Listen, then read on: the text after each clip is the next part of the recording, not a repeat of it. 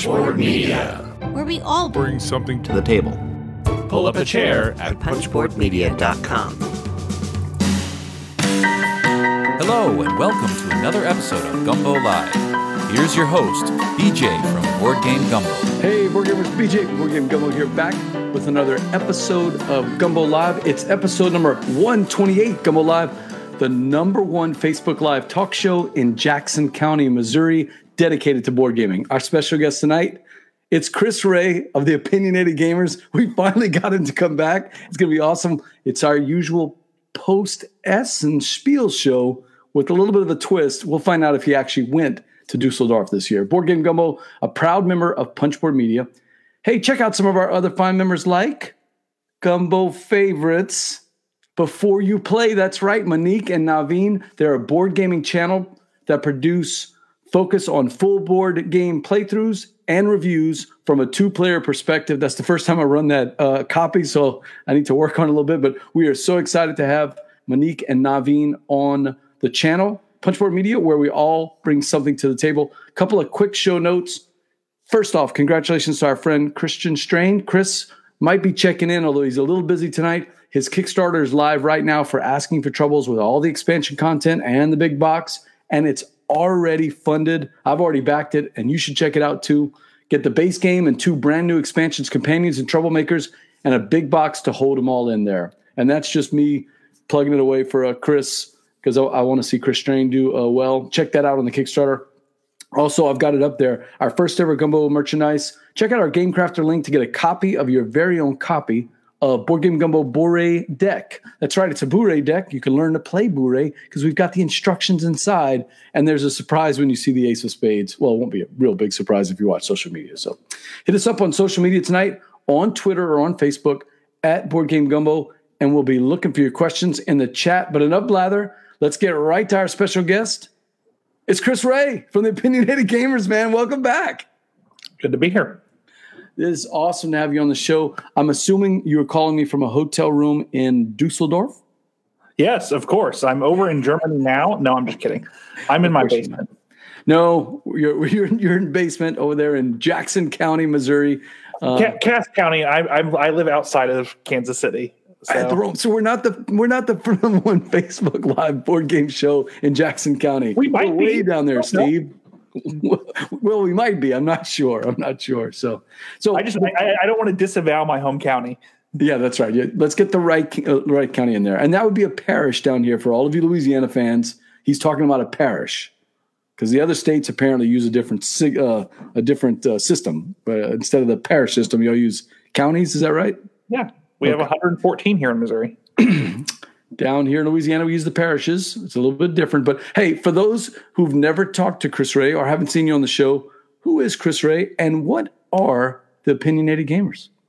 So, the Opinionated Gamers is the uh, oldest, maybe I think, um, written review blog that's still running continuously.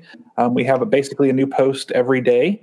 Um, and the blog focuses on written reviews. So, in this age of YouTube, we're uh, a little bit uh, aged, but uh, it's still a popular site. Uh, I've been writing for the site for a little bit over five years, um, and that's primarily what I do in the board game hobby.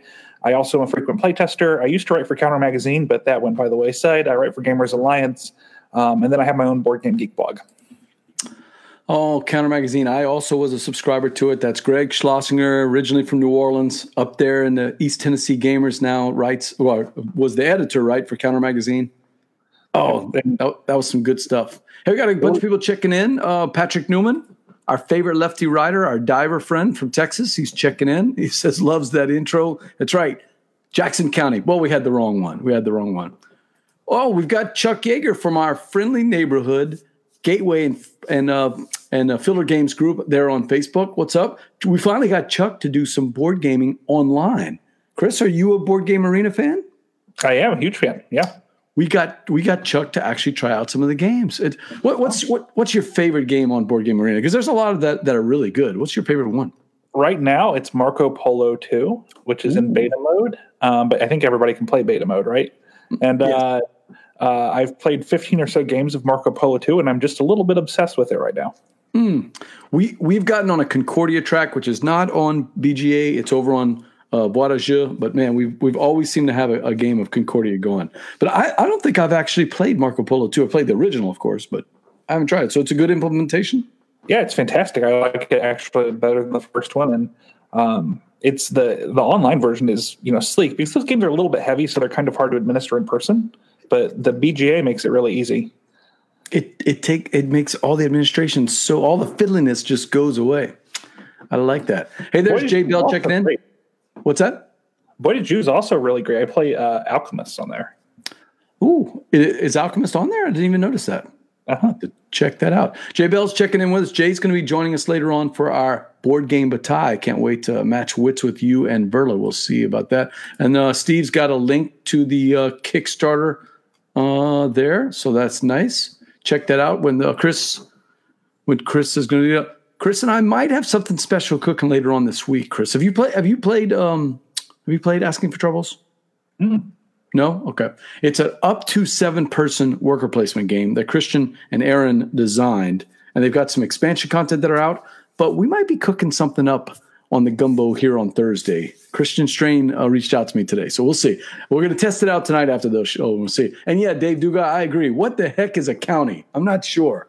I, I remember from the Dukes of da- Dukes of Hazzard that they would use this word county. So I'm assuming it's it's sort of like the parishes, but that's okay. All right. So um, at this time, normally the couple of times you've been on the show was an awesome post Essen Spiel show, and you told us how you did your research and you you t- you regaled us with all your food and beer trips over to Essen. What, what did you do this year instead of going to Essen? How did you get ready? Uh, no. Um, so I I always joke I take three weeks of vacation a year, and all three of those weeks are dedicated to board game conventions. And this year there have been none of those. So I've banked up some vacation time, and um, this year for Essen, uh, rather than going over there, they had Spiel.digital, um, and it was I thought it was better implemented than a lot of the digital conventions I've been to this year.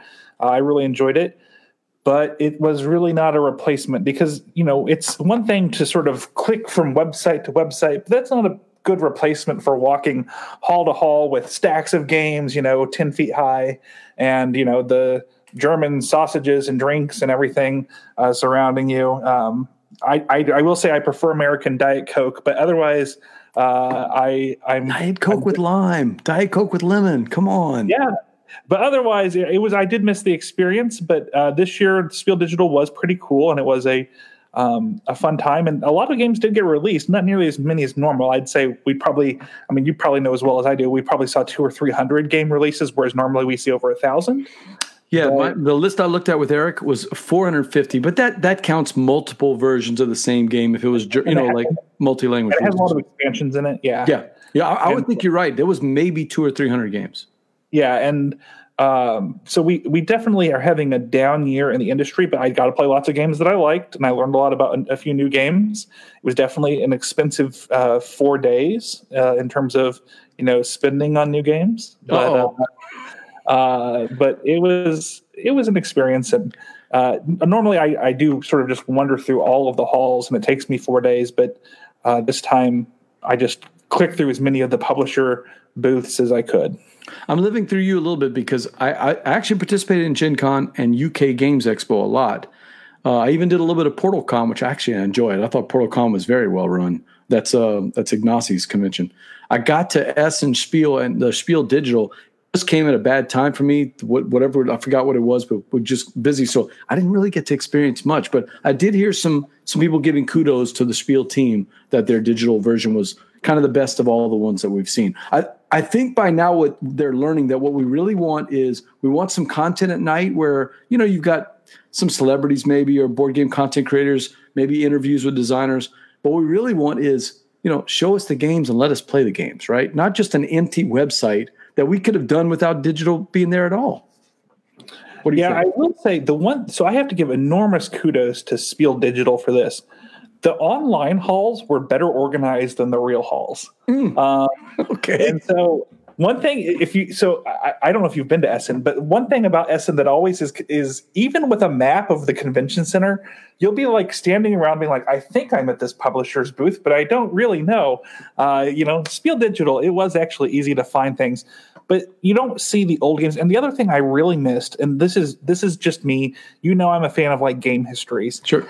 I love it, when you're in Essen, there are all of these used game booths and like just like a dozen of them. And they have games going back 30 or 40 years.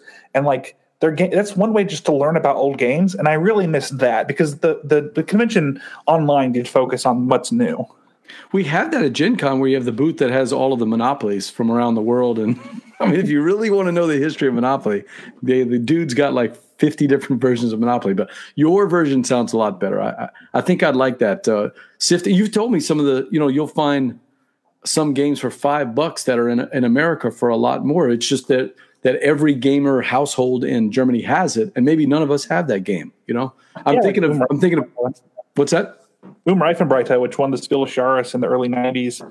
It's like this like racing game, and it's fantastic. But it um, over there, you can buy a copy for five dollars. Here, if you find it on Board Game Geek and it's often not on there, you're gonna you're gonna pay a pretty penny. Right, and that's a, that's actually the game I was thinking of. Um Life in Brighton. Got a couple of people checking in. Meeple Town is in the house. What's up, Dean? Dean and I are cooking a couple different things. Panic Games is coming in. Loves BGA. Love to see that. One of our favorite artists is talking about counties again. Apparently, the chat crew loves our talk about counties versus parishes. Hello, Beth. Beth Sobel checking in. Nice to see you. All right. So, yeah, there's a lot of talk about counties. Do you have an opinion, counties or parishes? Do you have an opinion, Chris? Uh, I prefer the county system. Although Missouri has just, if we can continue the discussion, Missouri has a city that's not within a county. The city of St. Louis is not within a county. It's. I thought it was in Jefferson County. No. No. So so Jefferson Jefferson City is within um, a, a, county that I'm forgetting the name of, even though I lived there a few months. Cole County, but yeah, St. Louis is not. It's not in a county. So you have it's so it's it's Missouri's weird. All these states are weird. All right, so trivia question. So in your county, there's there's a, a political group that runs the county, right? Who's like uh, there's a, yeah, there's a county commission. County commission, right? That's what they call them everywhere, right? What are they called in Louisiana? Do you have any idea? I would guess a parish commission. The police jury. oh wow! Okay. I don't know. You know, and I I love history too, and I I wish my dad were still alive because he would know the answer to this. I don't know why we're they're called the police jury, but that's what they're called. Instead of the county commission or the parish commission, it's called the the police jury in most of the the parishes. Now, some of them are are bigger, like um, the parish I'm in has a has a has a different system. But yep, isn't that strange? And yes, he's right. Alaska is like our county, Jay, or uh, our parishes up there in Alaska has boroughs. They're the other one that has that. It's getting a little cantons, I think, is what they call them. Is that right? What's that? I think country. Some other countries have something similar, but they call them cantons. C- uh, yeah, maybe so. Switzerland. I think that. Chuck says Philly is both a county and a city. Mm, it's a different play on it. Interesting. BJ Board Game Gumbo, I've got my guest here, Chris Ray, and we could be talking counties and parishes all night, or we here somewhere. Or we could talk about board games. And one of the games that that Steve and I were talking before the show starts, I'm always fascinated when Friedemann Friese comes out with a new game because it's usually something we haven't seen before. We can't even pronounce this one. So Chris, you gotta you gotta help us out here. What are, yeah, we, what it, are we doing with this game? The German is very confusing. It's pronounced finishing time. No, I'm just I'm just kidding. Okay, now that would be that would be easy. All, or off to work, right? Yeah, finishing time is the um, is the English name of the game. Uh, and so if you're searching for it on Board Game Geek, you can search for finishing time, and it will. But uh, I'm calling it Feierabend. Um, but it's uh, it's an after worker placement game, which is it's it's a worker placement game. But what's so cool about it is First of all, there's no randomness in the game, which typically annoys me a little, but here I liked it. Um, and it is a Friedemann Friese economic game where you have workers and they are stressed out and they're trying to buy leisure times and whoever buys you know the most uh, leisure time whoever buys the most relaxation as they call it in the game uh, wins and the board that you're seeing on your screen now is one of the boards that shows um, sort of the workers' conditions. Uh, so you get so many wages per week. There's a gender gap on the wages. Uh, there is uh, workers can strike to earn additional um, benefits to the working conditions, and so you have to sort of balance like you know, do I try to improve my working conditions now by striking, or um, do I um, you know spend money on relaxation? And so it's a it's an interesting theme, and um, the theme's a little bit pasted on, I suppose. Do you think? Uh, yeah, but uh, that's often the case with Friedemann's games. But it's a very clever design, and everybody I've played with has really wanted to play it more and more. Um, I think what are we looking at in the middle? Are those uh, so the I see those are the relaxation boards. So the one on the bottom left uh, is uh, where you go to do sort of out of town relaxation activities. The top middle one is your vacation board, and the bottom right one is sort of your in town activities, visiting the park or going fishing, or um, I think it's going on a bike path. Mm. Um, and so each activity earns you different relaxation, and it's it's it's you know a typical efficiency game, uh, but in it's it's really got a couple of twists, and the twists are first of all the theme, uh, but then second of all, um, it is really just one of these pure strategy, no luck economic games, um, and I always think those are pretty intriguing, um, and it But- works. But it if worked- you win at being efficient, isn't that kind of not the the theme of the game?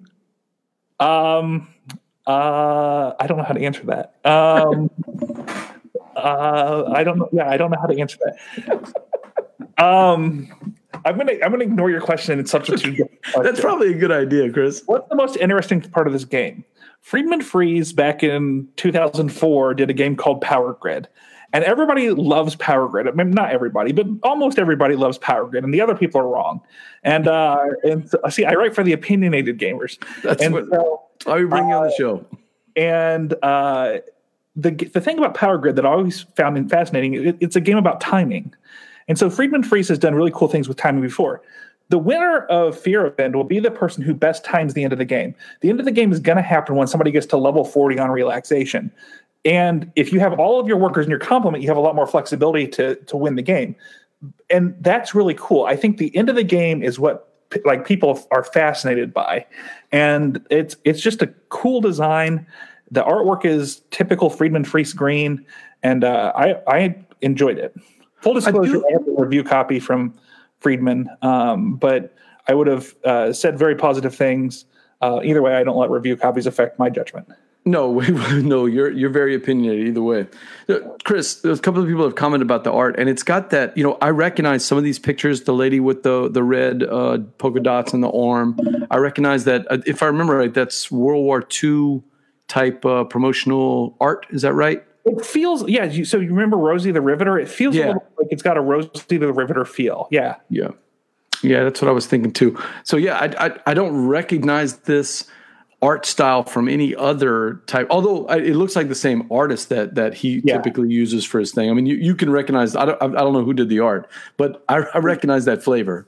Yeah, the name is escaping, me, but yeah, the art it's pretty cool. It's a and the art is um, very detailed. Um, so th- there were some there was some laughter around the table at some of the art. Yeah, I'm looking. There's a little bit of eye candy. If you keep looking, every time I look, I see something a little bit different. So it is it it, it is a worker placement game, but you you found a unique twist there. Is this something that you'd want to keep in your collection? Yeah, it is. Yeah, and uh, I I do find a couple of twists. First of all, the timing. I think the other thing is you can put your workers into relationships, um, and so and then they become more meaningful and more powerful if they're partnered with somebody. They're relaxing more. Um, so that's pretty cool too. I, I thought it was a. Um, I thought it was frankly Friedemann's best design of recent years, but I think his what I'm hearing is his actual best design of recent years is coming out in a couple weeks, which is Fayum, which has been on and off the BGG hotness list for months. Steve and I and uh, and our little uh, chat have been talking about that. I know they've been talking about it. That's that's one that's piquing my interest. Do you know a I may little bit about it? it. I, I, I'm probably slaughtering the name. Right. Yeah. You do you know anything? You know anything about it? You haven't played it yet, then I guess. It's supposed to be sort of economic, like Power Grid, but mixed with Concordia. Oh, okay. Are you a fan of the the card, the little box card games that he's been putting out over the last couple of years? He's had a bunch of a bunch of those those little, you know, the ones I'm talking about, the little square box games, Yeah. Spear and Flea, I- and the one last year, I think it was called Fortune. Fortune, right? I really liked that one. Um, there were there was one that I didn't care for, but yeah, I've liked most of them. I liked Fear. The Fear's the the one that I like the most, and of course Fuji Flush as the little card game. That that's a game that I've given out as gifts to people. I mean, it's super easy to teach. It's perfect holiday type of a game. I, I don't know if you've ever played Fuji Flush or not, but I have. Yeah, that was pretty cool. yeah, that's pretty cool. So, yeah, that that is what Dean's mentioning. One that I really want to try. I've had a lot of recommendations from people about this, and that's Fine Sand. Have you? Every time I hear it, I, I think it's an insult. It's like pound sand, but it's fine sand, is what it is. I have not played the finished version. I was a play tester. This was the deck deconstruction game, uh, I think. And think yeah, so. it was pretty, Yeah, it was pretty interesting. It's deck Yeah. deconstruction. And Verla says you got her hooked. Power Grid mixed with Concordia. Yeah, so it's math the card game basically. Yeah, right. Math the card game. Yeah, I, I like Power Grid, but you got to admit it's it's it's a mathy game, and I mean that's that's Yeah. kind of what the last round of, devolves to. I don't I don't play it that way. I play it more for feel. But I the uh, and that's why I never win. But the other players I play it with, they're sitting there and they're going like this, and you know, like they're doing with their lips, like fourteen times seven times three times two. If I do this, no, it's two times three. Like, okay, man, just make your move. Let's let's let's let's finish this game up. So, but I do like it. I think Power Grid it's it's a brilliant design, and that's why it's still around, and it has all those expansions too, Chris. I mean, it's just it's it's like Concordia, it just keeps fresh. But I'm actually interested in. I think Steve calls it fi- fire firebin. Fire. Yeah, I don't know. I don't. We're, we're not sure yet. So that, that is an interesting one. And that is from Friedemann Friese. Check that out. BJ from Board Game Gumbo, I've got my guest here, Chris Ray from the Opinionated Gamers, and he's bringing the opinions tonight. Let's see what he says about a game that I like the original, but I'm not so sure. Do I need Medici, the dice game, in my life? Tell me about that. Oh, it's so cool. I love Okay. it so much. I've played this game probably like 10 times and I keep trying to break it actually. And I have not succeeded, which I think bodes well for it. So it's kind of amazing that you got the score sheet up there. This is it's extremely simple. You roll It's an dice. amazing show, man. Come on. Yeah, it's it's you roll dice and then you mark the value that you get uh, in those top columns of each row, and then you also track the colors of the dice that you're taking. And so you're allowed to take um, up to three dice if you're the main player, and then the uh, the remaining players get one of the leftover dice. And so you're trying to have the highest value ship, so you want high numbers, but you also want to get really low on those color tracks. And so it's this classic Reiner Knizia split between do I take this now or do I take this now? Ah, yeah. Um, it's it's the, because the person who has the best ship they can get up to 30 points. It does depend on player count. And then the further you get down on those color tracks each color track has a, a 10 or a 5 point bonus each round but then you can also earn a 10 or 20 point bonus. And so it's just a simple little roll and right? It does feel like medici. I don't think i like it as well as medici because i absolutely love auction games. It's just it's like there's something about the auction mechanic that has always fascinated me but uh, it doesn't have the auctions. It is a 10 minute game though and it comes with a huge stack of sheets. So you get a lot of value in the box. So grail games i think that's who did this. Grail games they really hit this one out of the park. It feels like a Knizia dice game Yeah, I, I like what Grail Games is doing, especially with these Knizia games. They're, they have this game Whale Riders that was out on Kickstarter from uh, and I actually backed it because it looks really good. So, roll and write, I'm trying to think, is this Reiner Knizia's first roll and write? he did, I think it was called crisscross Mm, I didn't play that one. Yeah. Uh, this was just a couple years ago, and um, so I don't think so. I mean, the guy has 700 games, so I think he's done a little bit of everything before. Uh, and there is a there's a Medici card game too, um, and I didn't like it as well as Medici. I like this better than the card game, but this one was like um, this is probably my family's favorite of the Essen games. Uh, Well, Beth Sobel says she loves Medici, the card game. Absolutely perfect con game. Hmm. Little bataille here, Steve. We got Chris and Beth. I would not argue with Beth Sobel. I mean, she's a legend. So The opinionated gamers. That's what you do. Throw out that opinion. her artwork makes all games better. All right. So so right. No, that's that's a good point. So so give us give us the choices. You've got three games: Medici, Medici the dice game, Medici the card game.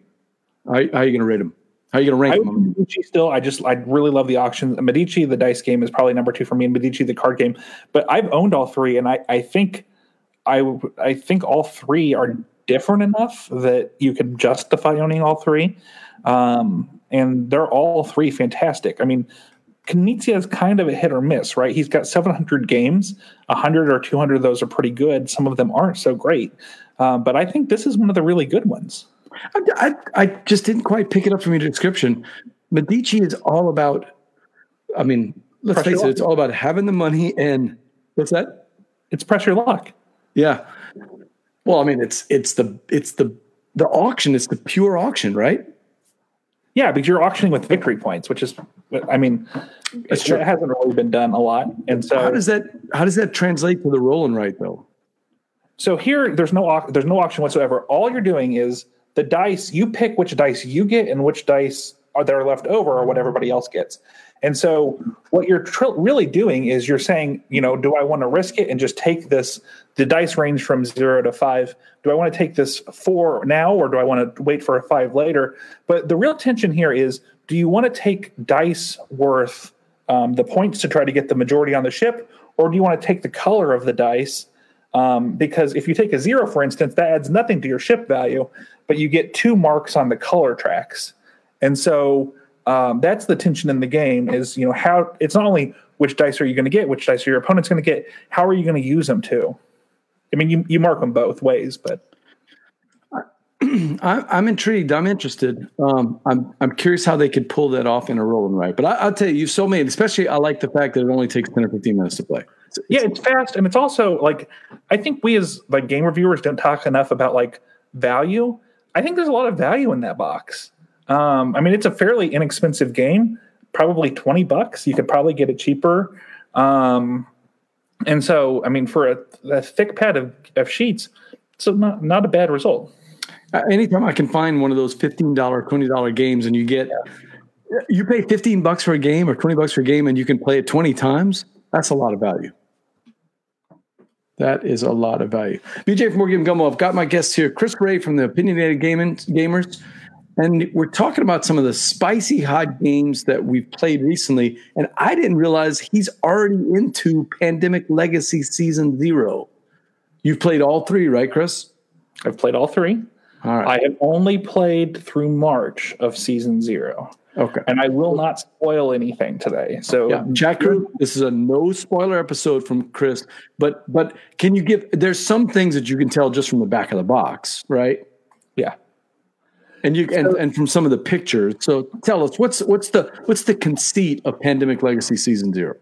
So the idea is, so it's a prequel, and so it takes place before um, the virus hits, and it's basically a spy-themed game. You have sort of the Soviets on one side, and then um, you know the rest of the world on the other side, the West. Um, and what's so cool about this game, and uh, full fair disclosure, I was a playtester for it. Uh, Okay. Uh, what's so cool about this game is it's a it's almost a pick up and deliver game because you know in normal pandemic what you're doing is you're trading in your cards to uh, cure a virus. Here you're trading in your cards to build a team which then that team goes around the board and um, if you get it into certain cities you accomplish certain objectives. So this is a fresh twist on the series. It still feels like pandemic um, it still can go very south very quickly, um, just like a real pandemic, uh, as we're all learning. Um, But uh, it is, uh, I think, a refreshing take on the series. Here, here's how I would describe each of the three games, if I can just do that. Yeah. Season one felt like base pandemic to me with some cool layers added on. And some twists. yeah, yeah, some cool twists. And so season two felt like uh, it had like this really cool exploration side. Like, right, you know, you have this map of the world, you get these stickers, you fill out your map as you go. And I thought that exploration was extremely cool. And season two is my favorite of the three so far. Okay. Zero is, um, I think it's probably the most story driven of the three. At least that's how it feels to me. Um, it it feels also mechanically the most different from the other ones, and so it's it is pretty f- fresh and refreshing. Uh, the cool thing is, what I would tell people is you don't have to play them in order. I have friends I played season two with who hadn't played season one. I'm playing season zero now, but I don't think it relates to the other two at all. So I think you should just pick which of the three you want to try if you're if you're unfamiliar with Pandemic Legacy and just play it. You don't have to play them in order.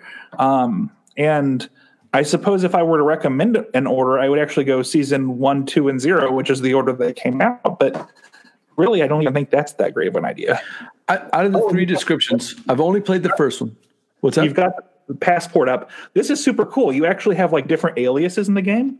Um, so you you you come with like these like stickers, and you put like you know uh, disguises on them, uh, and uh, you fill out your passport, and then your character you can lose an alias. So it's a spy themed game, so you can be exposed and lose that alias, which is devastating if your cover is blown. But that's all game one type of stuff. All right. She wants to know. Beth says, "What did you name your characters?" I actually don't remember. That's embarrassing, but I don't remember.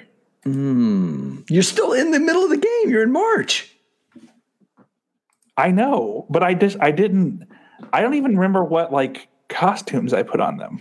Can I can I tell you something? Out of the three, so I've only played Pandemic Season uh, one, and I we we played halfway through, and then unfortunately we didn't finish.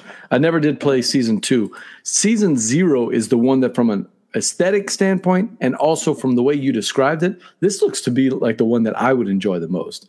I, I, I like this whole building of the team thing, and as for the art, it looks like Pandemic, but a totally different version. You know.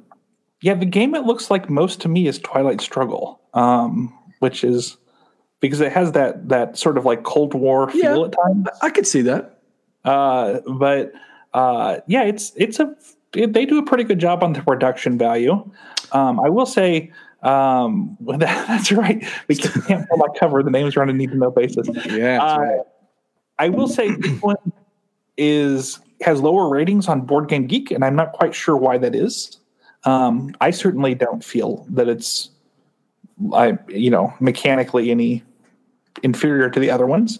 Um, in fact, I think I prefer it to season one. So It it might be just because I like that whole get well smart, you know, um, spy James Bond. I just like that, you know, that art motif, and and that's what I'm getting from this. It's it just I love the look of the cards. I mean, they really do st- seem to stand out. So, I man, you're selling me on this thing, even though you're not trying to. It feels like it feels like the one I need to I need to play. Season zero. I, I- haven't written my top 10 for the year, but this will make it. I mean, this is, there's just no way this doesn't make it. There's Spencer, Spencer from Lighten Up Initiative. Before we got on the show, Chris, I was watching uh, him his uh, live play with Laura of the ruins, uh, the lost ruins of Arnak. I, I don't know if you've seen that from CGE. Yes, I, yeah, that's one. I, I cannot wait for my copy to arrive. so jealous, so jealous. He got to play that one. That that's one. But yeah, back to Pandemic Season uh, Zero. Uh, this I, I skipped season two. It didn't look like you know my wife was really that interested in playing it. This is the one I might be able to get her to play because she likes that theme. And I, and the, you know what the problem with Pandemic Season One? After we played it, okay, so we we got through May, but it took us like nine games to do that, right?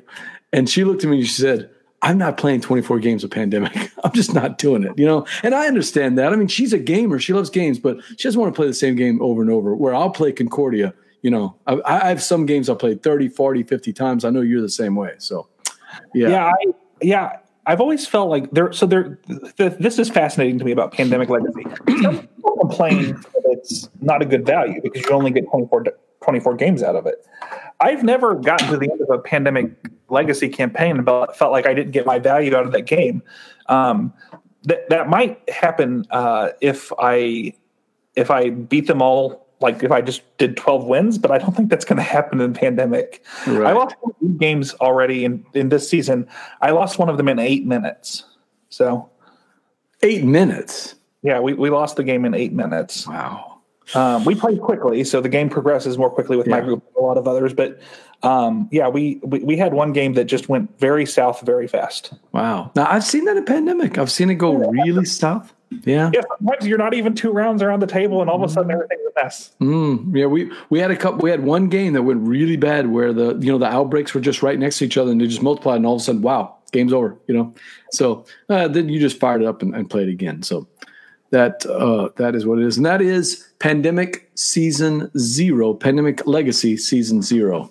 It's out right now. You can get it, and uh, Chris, you got me interested in it. I'm I'm I'm very curious about this one. BJ from Board Game Gumbo. I've got my guest here, Chris, and he's publishing and he's doing his own games, and this is one from Board and Dice called Tawan. Ah, I always forget how to say it. Tuan Tin Suyu, and it's by David Turczi. Tawantinsuyu, the Inca Empire, and you've gotten a chance to play it. And I know I'm butchering it, so I'll let you say it the better way.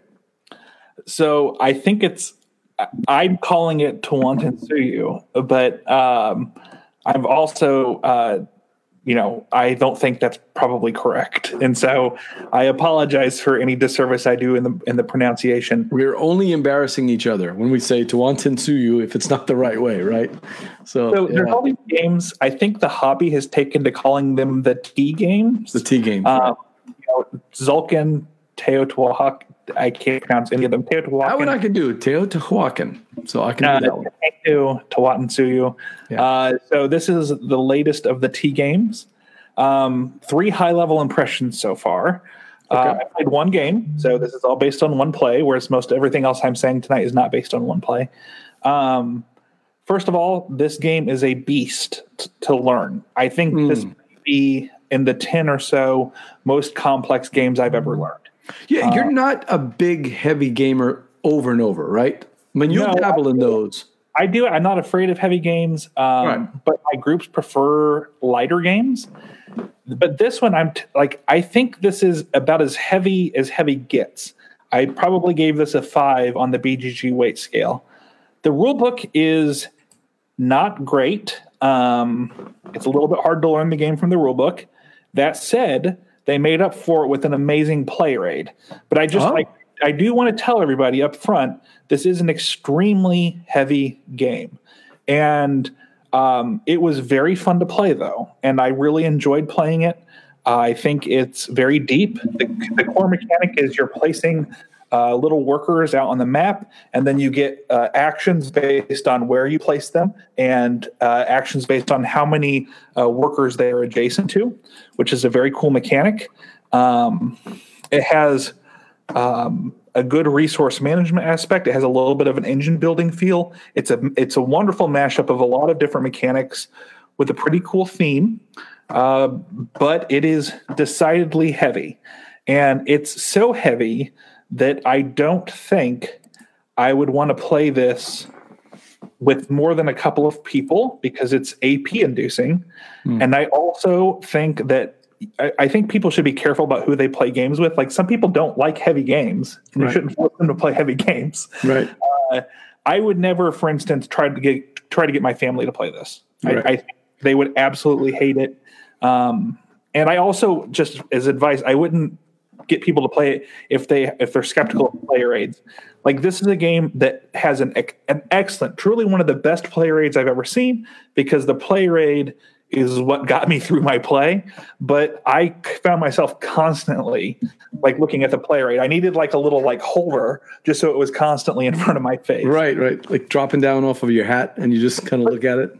But it, if, pe- if people like heavy, crunchy games this is probably one of the better heavy crunchy games of 2020 yeah i i, I do like them i just i'm, I'm like you I, I, dabble in heavy games and i enjoy them when i play them but i don't want to play them all the time we, we have a uh, Steve and I have a common friend, Philip Millman, and he just loves playing all heavy games all the time.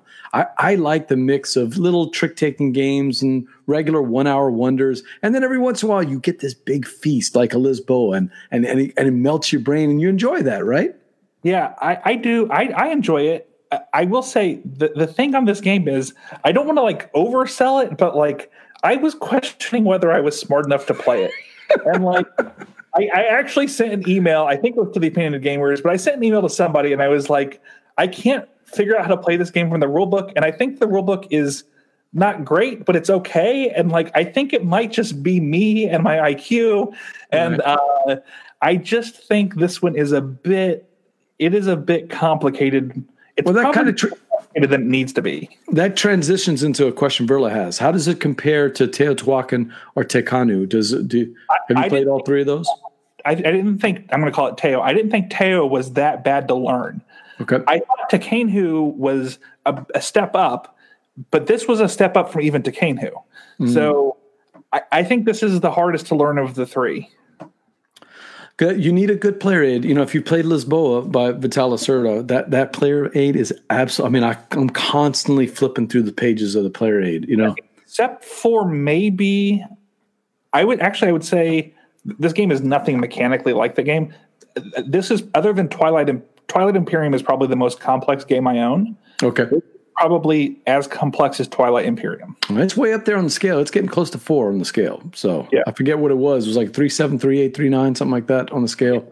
Yeah, but the problem with BGG users is that they have no perspective, right? Right. Uh, you know, some BGG users, there's no such thing as a five. Chris, yeah, exactly. Chris or a ten uh, on the on the popularity scale. Chris wants to know: Do you have to feed your people in this game? You do have to feed your people. Ah, of course you do. Yeah.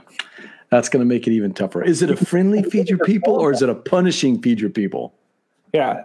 Potatoes or corn, no delicious gumbo. Very few games have gumbo, BJ. Yeah, we need that. We need that. Mm. We need a delicious gumbo. So you do have to feed your people in this one. Dean says Tekhenu has been his favorite of the of the three that he's played. I've only played Teo, so I I, I can't really say that. Yeah, this one's my favorite. My problem is, I I really enjoyed the game. I enjoyed playing it. The person I played with, we played a two player game. The person I played with also really enjoyed it. We also we simultaneously vowed two things though. We vowed to play it again soon because we're going to totally forget how to play it. Yep. And we also vowed never to play with the rest of our game group, who I hope is not watching tonight, because it was AP inducing with two of us. And if you had three or four players, I mean, you may have 15 minutes between turns. Oh, because man. that little mountain thing in the middle, you're trying, you have to optimize where you place your meeple. But as you can see, there are a lot of little places to, to, to put the meeple. And because of that, each turn necessarily involves a lot of different options and weighing them. So you, you can't really play this game quickly. Chris, all I'm seeing is a big smorgasbord of meeples on the board. I mean, I, they don't even seem to have any rhyme or reason on this. And I'll tell you, and I'm, I'm not dogging on the game at all because I haven't played it, but the attractiveness of Teo or even Tekhenu with that big old obelisk in the middle, to me, they look like they look more attractive to me. If I'm looking at three games on the table, I'm going to steer toward Tekhenu to play it because I, that obelisk just stands out to me.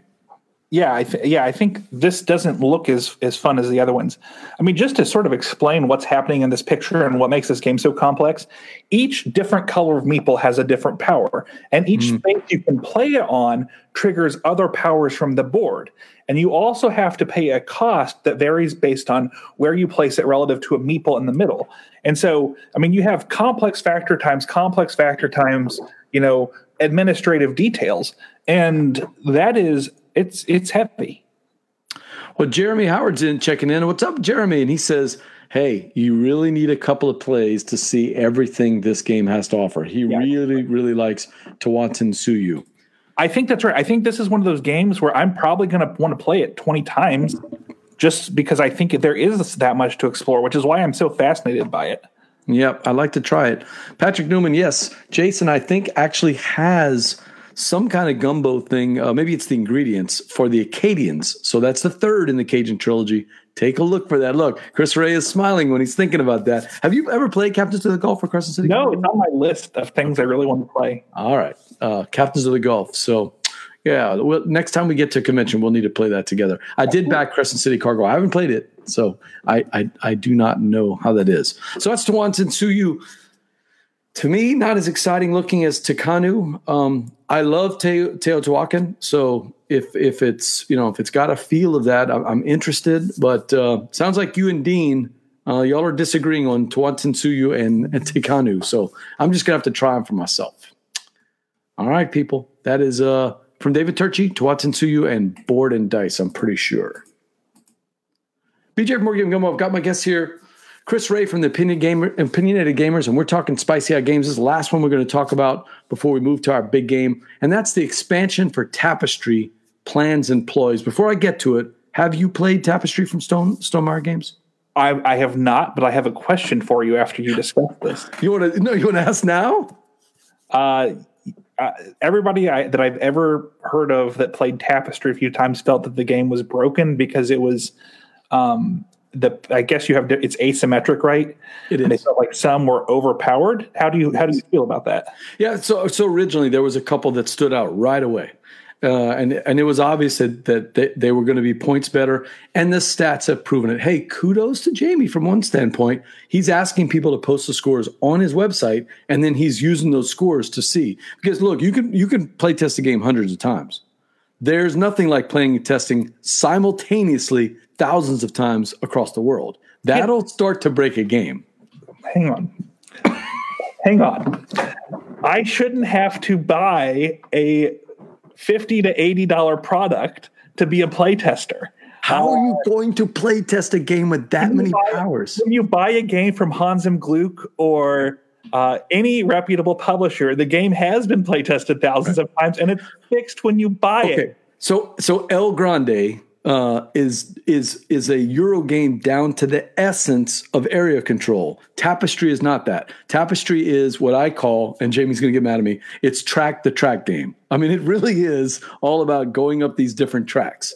And you're moving up these tracks with a little bit of conquest in the middle of the board. I mean, it's and that's to me that's the most fun part of the board is the middle of the board. But it's very, very you know you can you can win the game without ever really dabbling with the, the middle of the board at all. So when you have that and you have all of these asymmetrical powers, I don't look. We we all cheer when we when we talk about Root, and Root came out with four powers to start out with, four characters.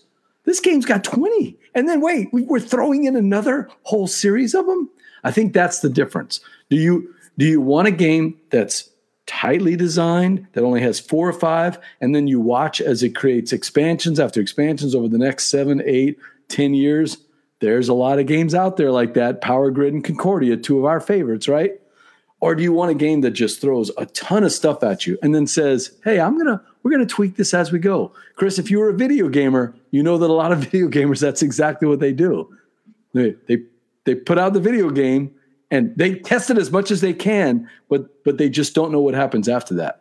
Uh, yeah, but just the problem is Stonemaier has a, a history of this, right? I mean, the viticulture. I once hosted a viticulture tournament because I like the game so well. So I'm not like a Stonemaier hater. I, I hosted the tournament, and uh, my problem was I couldn't fig- get anybody in the tournament to agree on the rules because they all had different versions of the game, and I didn't spec. This is my own fault. I, I didn't specify in advance. My problem with Stonemaier's games is they are often um, underdeveloped because Jamie outsources the development, which there is a place for that in the hobby, uh, but um, I don't think I don't think it should be used as often as it is. I, I know what you're saying though. Like like I tried to teach viticulture at Dice Tower Con uh, last summer because I own Viticulture Essential Edition. I've literally played the game 26 times. I could teach the game in my sleep.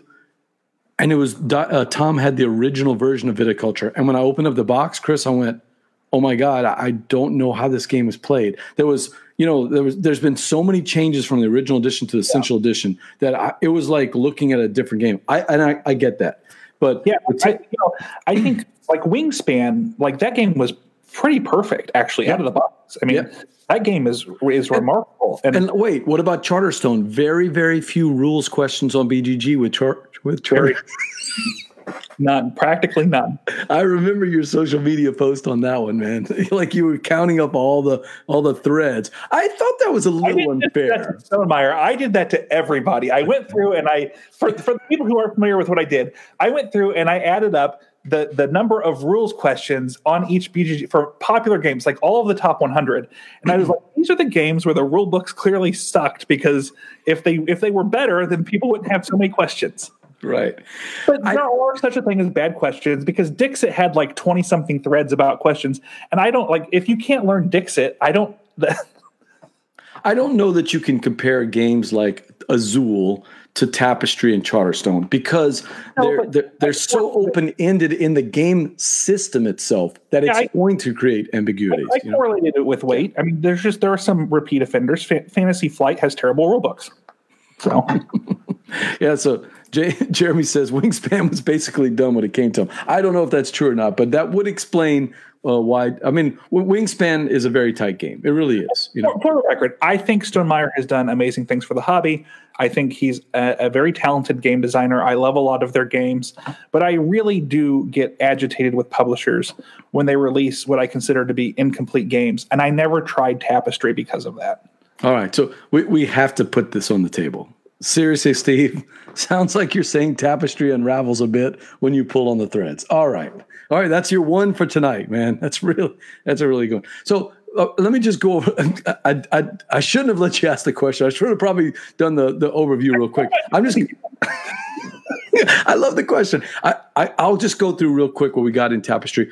If you this is a game that if you didn't like tapestry or you were in, not interested in tapestry, fast forward about five minutes because you're not going to like tapestry anymore based on this expansion. What it does is it adds a couple things that probably should have come in the base game already. You know, Jamie thinks of these things and we didn't know that we needed them. When you when you get the monuments in tapestry, you take you you take the monument out of the stack of monuments, but everybody forgets that they're already taken off the board. Hey, he gives you 12 tokens that you put on the board and now when Chris grabs that token, everybody knows that monument's gone. That that should have been included in the base game. It's one of those things we just nobody thought about, right? It comes with more tapestry cards, and everybody wants that. More, I'm sorry, uh, more civilizations. Everybody wants these great new civilizations. I love these people, the treasure hunters. I mean, I got that Indiana Jones vibe right out of it, and that's that's me trying desperately to win. I got blown out in that game, uh, but that's the treasure hunters. Each one of them does crazy things. They're going to be broken. We know that's going to happen. People are going to figure out loopholes and exploits on all these civs, and then he's going to have to adjust them as we go through. There's a difference between, like I said, you know, going to St. Louis and getting 50 people to play test a game 500 times and asking, you know, 20,000 people to play test with their friends over a six month period. You're talking thousands and thousands of plays. You get more landmarks, and everybody wants those big, you know, landmark uh, uh, miniatures. Although, I'll be honest, I'd have been happy with tiles. You know, I'm not I'm not that big of a fan of these big uh, resin models. They kind of block everything that you're doing. And here's something cool, Chris. One of the complaints was I don't know what I'm doing at the start of the game. When you're teaching that game for the first player, I like games that give you a card. Lisboa does this where they give you the little A cards that kind of help you through your first couple of turns. That's what this does. He gives you a landmark that and says, "Hey, you're going to get something cool if you try to earn this landmark." So maybe you get the TV station or maybe you get the skyscraper and now a new player uh, is kind of on an even footing with the other players because they sort of know what to do. So that, that's a pretty cool addition. Yeah. And then, oh, and then of course you get a free copy of Fire Event in, in the, no, you don't, but, um, so, so Meyer, uh, has done that and they did that with the Wingspan quick start expansion. And that's a very, it's a very yes. cool thing that more publishers should do. Yeah. Yeah. So, so as you can see, you're getting more cards, more monuments, uh, some ways to streamline the game it's a no brainer for me. And you talk about value, it's not very expensive. If you like Tapestry, you should get Plans and Ploys because it's going to add a lot of value to your game. It's going to give you a whole new set of Tapestry cards to use and a whole new set of, of um, new civilizations. And let's face it, that's really why you want this expansion because you want to get those new civilizations and see how bad you can beat Chris Ray with a broken civilization that that you totally exploit. That not me, I'll never figure out those exploits. But yeah, I do that, and uh, and you do get a free county in the game too. That's right, Beth. Good callback. Good callback. So yeah, that's uh, that's Plans and Ploys. I've enjoyed uh, my plays with it, but I like Tapestry. I, I like the little track thing, and I like the Civilization game. It's not one of the top Stonemaier games for me, but I think Tapestry gets uh, should should be a game that people like more than they say they like. So that's that's Tapestry. It's so easy to balance those games too because you could just do an auction at the front. Sorry, there's my love of auction games coming through. You know, you you say that, and we just played a game uh, called Alma Mater. I don't know if you uh, if you like uh, those Italian designers. Okay, yeah, Alma Mater. Um, I liked Coimbra a lot better and Lorenzo, but I've only played Alma Mater once. But what I loved about Alma Mater at the very start of the game we did a quick little Seven Wonders draft with the starting cards. And then when you got your four cards, you had to get rid of one of them, keep the other three. And the strength of the three, the better cards you got, you got a ton of resources to start the game or maybe some special powers. But you also started last instead of first. And Bradley's looking at me going, we should do this every round. This is this is the heart of the game picking your starting resources for that round. But the more you take, the further behind you're going to be in the track order. That was pretty cool. So I, I agree with you. Any game that has those auction things, like uh, you got to admit that that wake up mechanic in viticulture, which I think we had seen before in um, what was that German game that uh, that had it, the wake up mechanic. But in viticulture, it has that bidding for how high you want to go first. I, for, I forget. There was another game in Germany that. Um, what's that? Fresco. Fresco, yes, Fresco. The wake up mechanic in Fresco. So you got to admit that is a cool one. Look, there's Dean. He's backing me up. The, that mechanism from Alma Mater has become one of my favorites. I agree. The very start of the game. Now, for me, the rest of it kind of fell apart, but that's okay. I only played it once. I'm, I'm like you, Chris. I, I, don't like to to review a game just based on that first play. You know what I mean? It's, it's going to take some time for a game like Alma Mater to really feel what the game is about. Here's the thing about asymmetry in games, which I love. I absolutely love it and I, I actually probably will play Tapestry at some point. I'm not the sort of person that really. Th- th- this is probably saying way too much about my personality and me as a gamer. I'm not the sort of person that like cares if I win or lose a game, and usually the next day I won't even remember who won or lost a game. Right. Uh, so I don't particularly care if a game is like finely tuned. Um, that said, I get really annoyed with games like that because the people in my game group do care, and if it's asymmetric and they lose, then all of a sudden they complain for a week about uh, you know you know that that that was overpowered or underpowered. And I think that there are a lot of game groups like that. And so I do think that as a hobby, we have to aim for towards these sort of finely tuned games. But I look, I think it's like scout troops, man. You can have you can have games that are perfect information, perfectly balanced. I'm smarter than you and I'm going to beat you every time, right? And you can have games like tapestry where you're looking for exploits and loopholes and maybe maybe one you know in small world let's face it small world the the races are not balanced. And especially not with certain combos. There are certain combos you really shouldn't play in small world because they're they're totally broken. But yeah. small world's rated one of the top you know most people have it as one of their top 20 top 30 games. Self balances right? That that's the or at least not the not the first round i suppose but. I i think the difference in small world is that your race is going to eventually die. But I, I, can't think of the race right now. But I'm telling you, if you play Small World with my game group and that race and that combo comes out, if you don't get that one, no matter what the cost is, they're going to win. They are literally going to exploit that one all the way. And nobody says, oh, there's a game that's totally broken. No, it's a game that's beloved and everybody loves and everybody keeps putting out more expansion. So I, I, I sound like I'm defending it. I'm not. I'm saying that it's it's not one of his. It's not one of uh, Stonemaier's best games. It's not. Yeah. It's not one of their best games. But is it fun? Between Two Cities, that game's fantastic. No, that's that's the bottom of the barrel for me, man. No, really? Yeah, unfortunately. Oh, I yeah. love that game. No, never liked it. Didn't like the uh, the new version of it. No, that's bottom of the barrel for me, man. Maybe you know, maybe it's not broken enough. maybe it's been play tested too much. And I like those two guys, those designers. I, I, every time they come out with a new game, I'm always excited, but their designs just leave me dry, and I cannot figure out why. Nope. No, between two cities. Jay said we, we, the game we are we gamers are so opinionated tonight. That's perfect. That's it. We gamers so so opinionated. It is a tough one. Yeah, there's a lot of there's a lot of we've generated a lot of comments on this. and I don't think we're going to settle this argument. I think that Tapestry is for people that like the game. I mean, I'm sorry, Plans and Ploys. If you don't like Tapestry, it's not going to improve the game to where you like it. So to be fair, I'll probably play it at some point and absolutely love it. So it's just the way. These oh, we'll see. We'll see. All right. This is a board game show, Chris. That means it's time for a board game. We should oh, play a game together. what, do you, what do you think? Yeah, let's right. do it. Let me see if I can get. Uh, all right. So I'm going to get Steve up here. And then, Steve, I'm going to move you into the lobby, into the green room. What's up, Steve? Steve, say hey to Chris. You're muted. Oh, yeah, I had to mute. I had to mute because we, we were getting some feedback. Now go ahead, Steve. It was good to see that you made it back from Tasmania. I know that was a long flight and you were kind of stuck there for a little while. yeah, it, it I was. I was. I was. Well, I was in Tasmania for, for two, for two or three weeks doing the Dicemen Cometh. They all expense paid. They put me up in a uh, hotel. Man, I was touring. You can ask Steve. I was touring the city. I went to the bars. I went to the churches. Okay, this is him, this is him practicing lying right to you, Chris. This is him practicing the lie.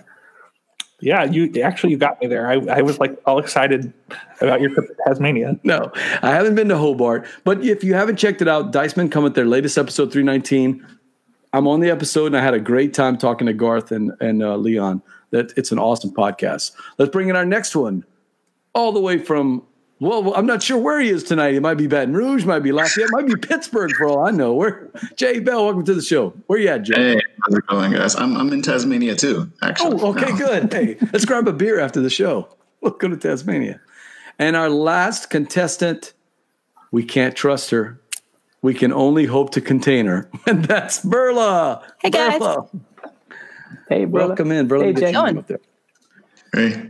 All right, so Steve is down in the lobby, but we can hear him. He's that discombobulated voice in our headphones. Chat crew, you're in on this game, and Steve, tell us about the game. Well, this is going to be board game Bataille, but to clarify it for you, for those of you who don't know Bataille, this is basically going to be four rounds of board game Survivor, essentially. I've got four different rounds where there's a theme in the round, and I've put together six games in each of them. I talked to BJ, Chris, Jay, and Verla beforehand and got their picks for each of these. And what they're going to do in each round is argue about which one should get booted off, and each of them is going to take a turn, you know, throwing somebody off the island, tossing a game. And by the time we get to the very end, there will be two left, and the chat crew will do the final elimination.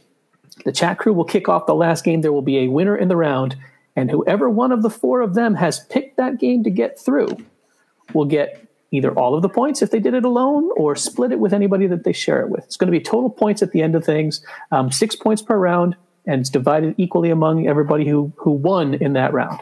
Total points wins. Mm. Any questions about the rules? You can play it straight. You can really argue for the one that you want to get through, or you can do what other people do and go underhanded and argue for something else and try to play the old switcheroo. But you know, we'll see. Who would Well, do that? Jay says he's got a major strategy, so let's see your major strategy tonight, Jay. and Chris, we won't have to worry about. He's an opinionated gamer, so he's Oh, going to yeah. be throwing opinions out. All right, so everybody's. Oh, Spencer's going to have to miss the. You're going to miss Oh, board sorry. game, bataille, Spencer. All right, that's all right. Yes, and yes, Beth. The whole part of the show is that you get to murder. You're going to be the last murderer. All right, Yep. so board game, bataille, presented by our Bourre game. That's right. You can learn to play Bourre if you haven't. Laissez le bon temps Bourre. Carlos Roy has designed a deck, and I won't even show you the picture, but there is a, a, a special Ace of Spades in there, Chris, if you want one. But it's got the instructions for Bourre. It's a trick taking game, and you love trick taking games. It's a it's a gambling game. It's such a big gambling game. The NBA almost had to ban it because people were pulling out guns on each other in the locker rooms. So it's a it's an awesome game. You don't have to play it for seventy five thousand dollars like Gilbert Arenas. You can play it for five dollars. All right, lot smaller game down here in Lafayette. I don't know about you players over there in Chris, Chris over there in um, Missouri, but we can play a lot smaller, five dollar game.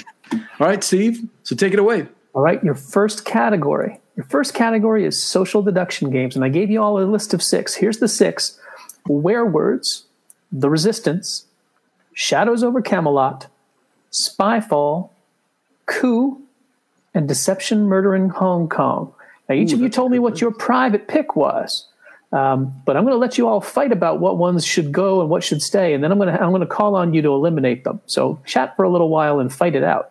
Anybody has an opinions on uh, the best one of those games? Anybody not played any of those games? You know, social deduction is just not my jam. And I didn't think I'd played any of them, but I found back in my BG stats, I did play uh, Werewords once. But out of all of those, I would be voting to keep Shadows over Camelot because the theme speaks to me. And I feel like, okay, if I have to play social deduction, I could get behind Knights of the Round Table. And it's Bruno Cathala, which, you know, he's fantastic. So I think this one could be a winner for me.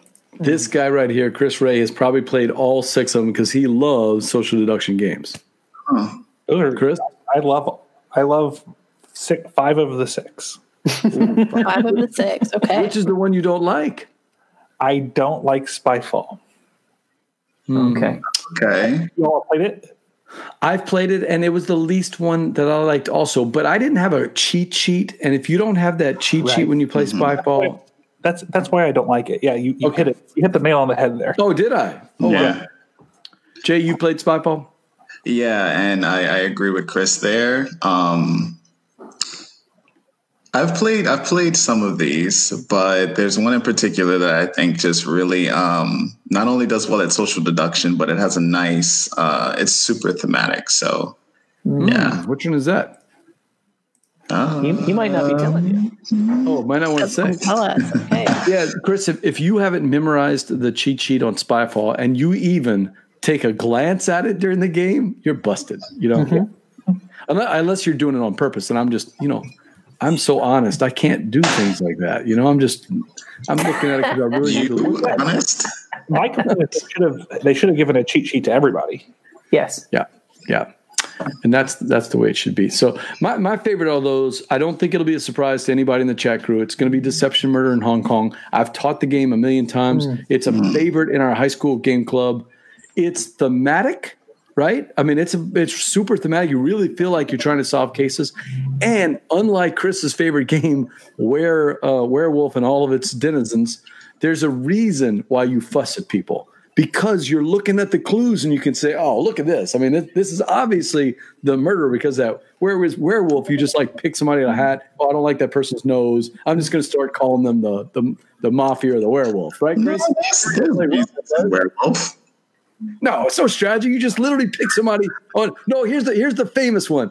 Oh, look at this person talking so much. They must be guilty. No, I always talk. I talk all the time. But you are guilty, though.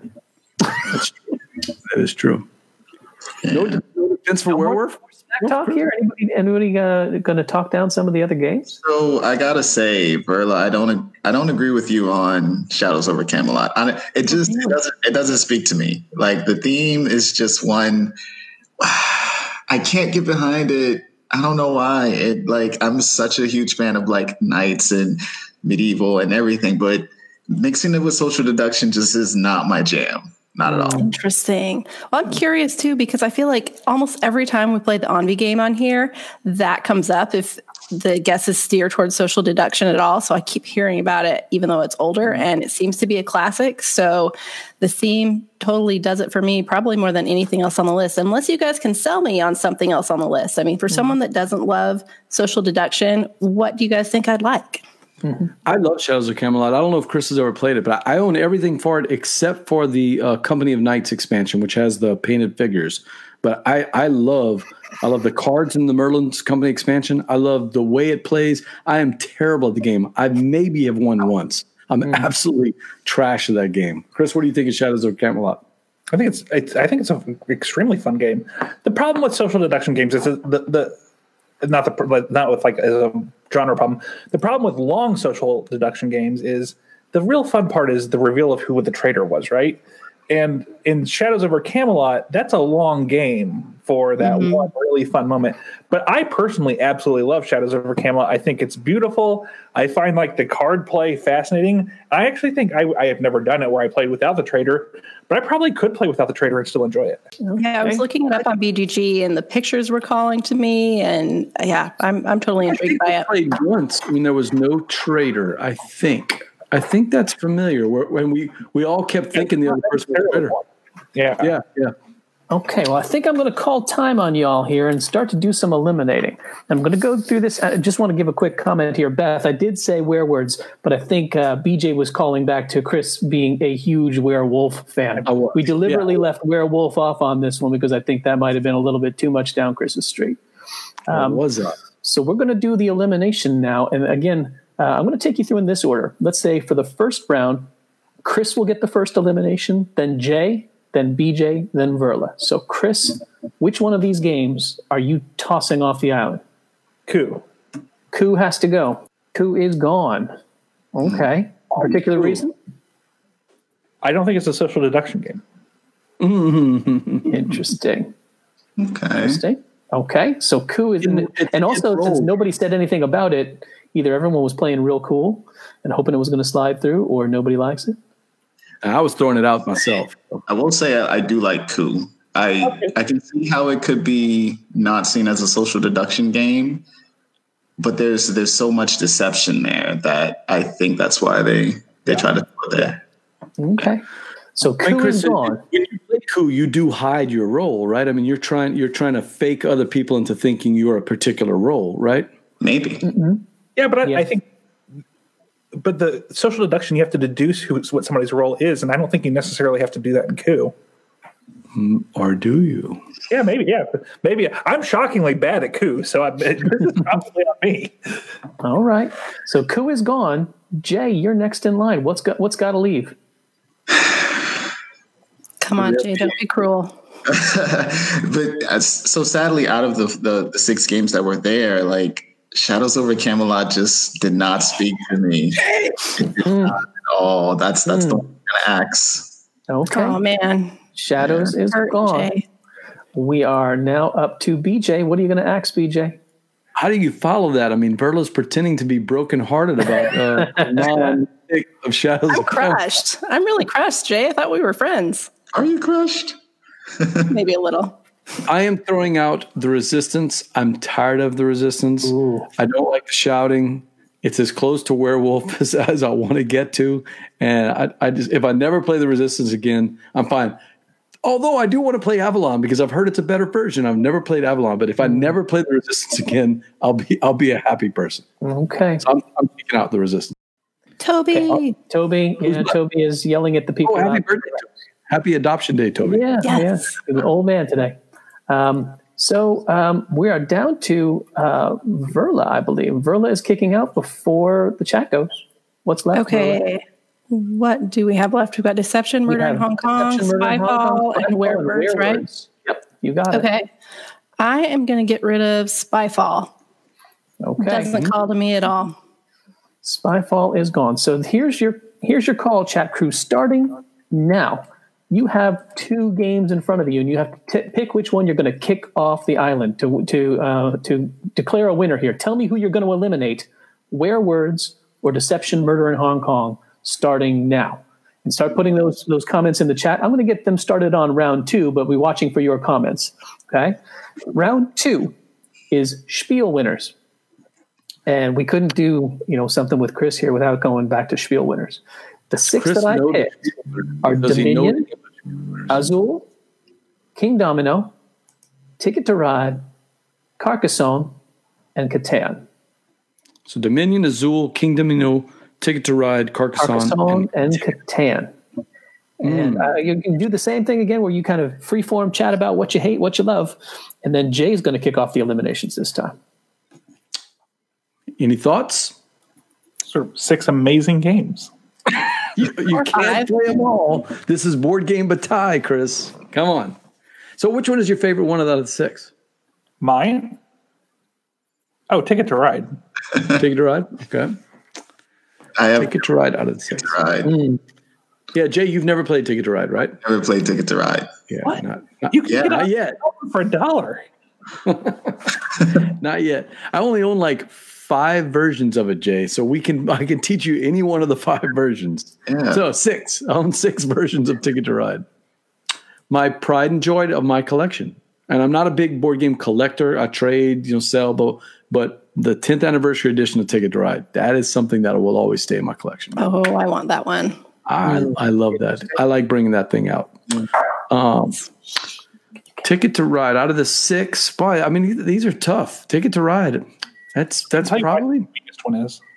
I- I'll What's be that? Uh, I think the weakest one's King Domino.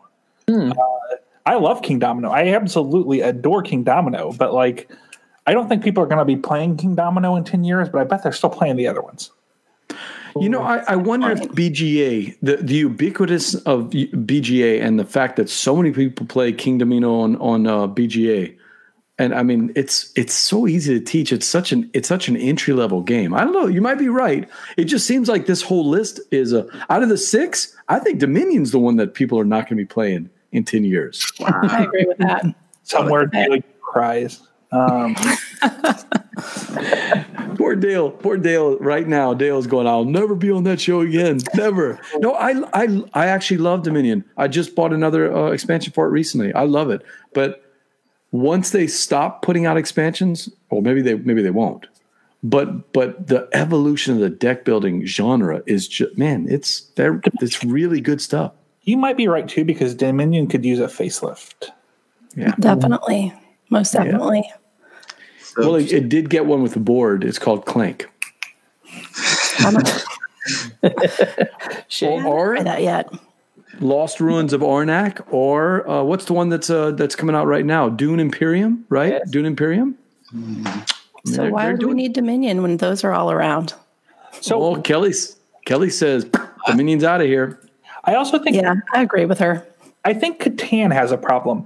I I love Catan because I first played Catan in like 2004, and I have fond memories of Catan. But I think it's mostly nostalgia. Whenever I teach people who have joined the hobby within the past 10 years Catan, they're like, "Why are we playing this?" You know, you know, It's a little I, bit.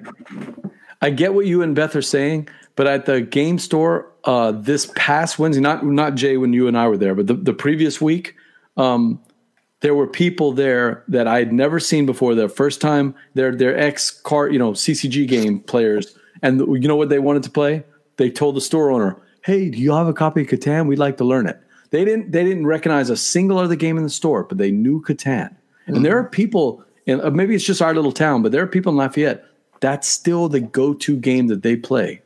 Uh, that the the game store today. I don't know if you saw it, Jay. He's posting about how he got the new twenty. Is it twenty fifth anniversary? Fifteenth anniversary? Twenty fifth? 25th, I think, since 1995.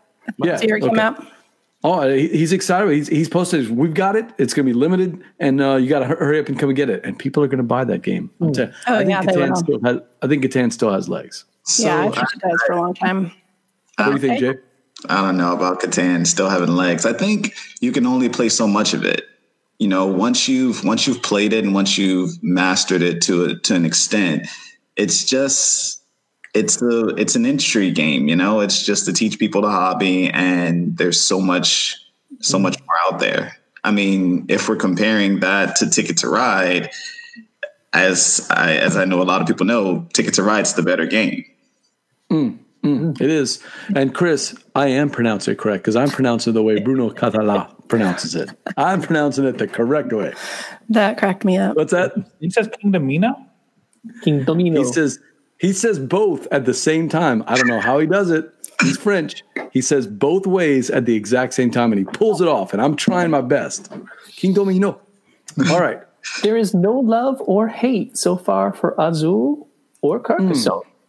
I'll speak up for both of those. They're both fantastic. I think they both have staying power. Look at Carcassonne, how long that one's been around, um, and continues to be an introductory gateway game that people play beyond just teaching their friends. Families are playing it over and over.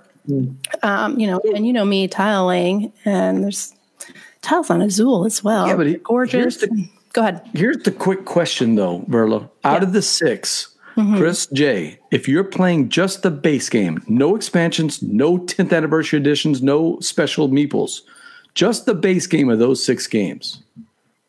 Hmm, Azul might rise closer to the top I don't know. as just the base game.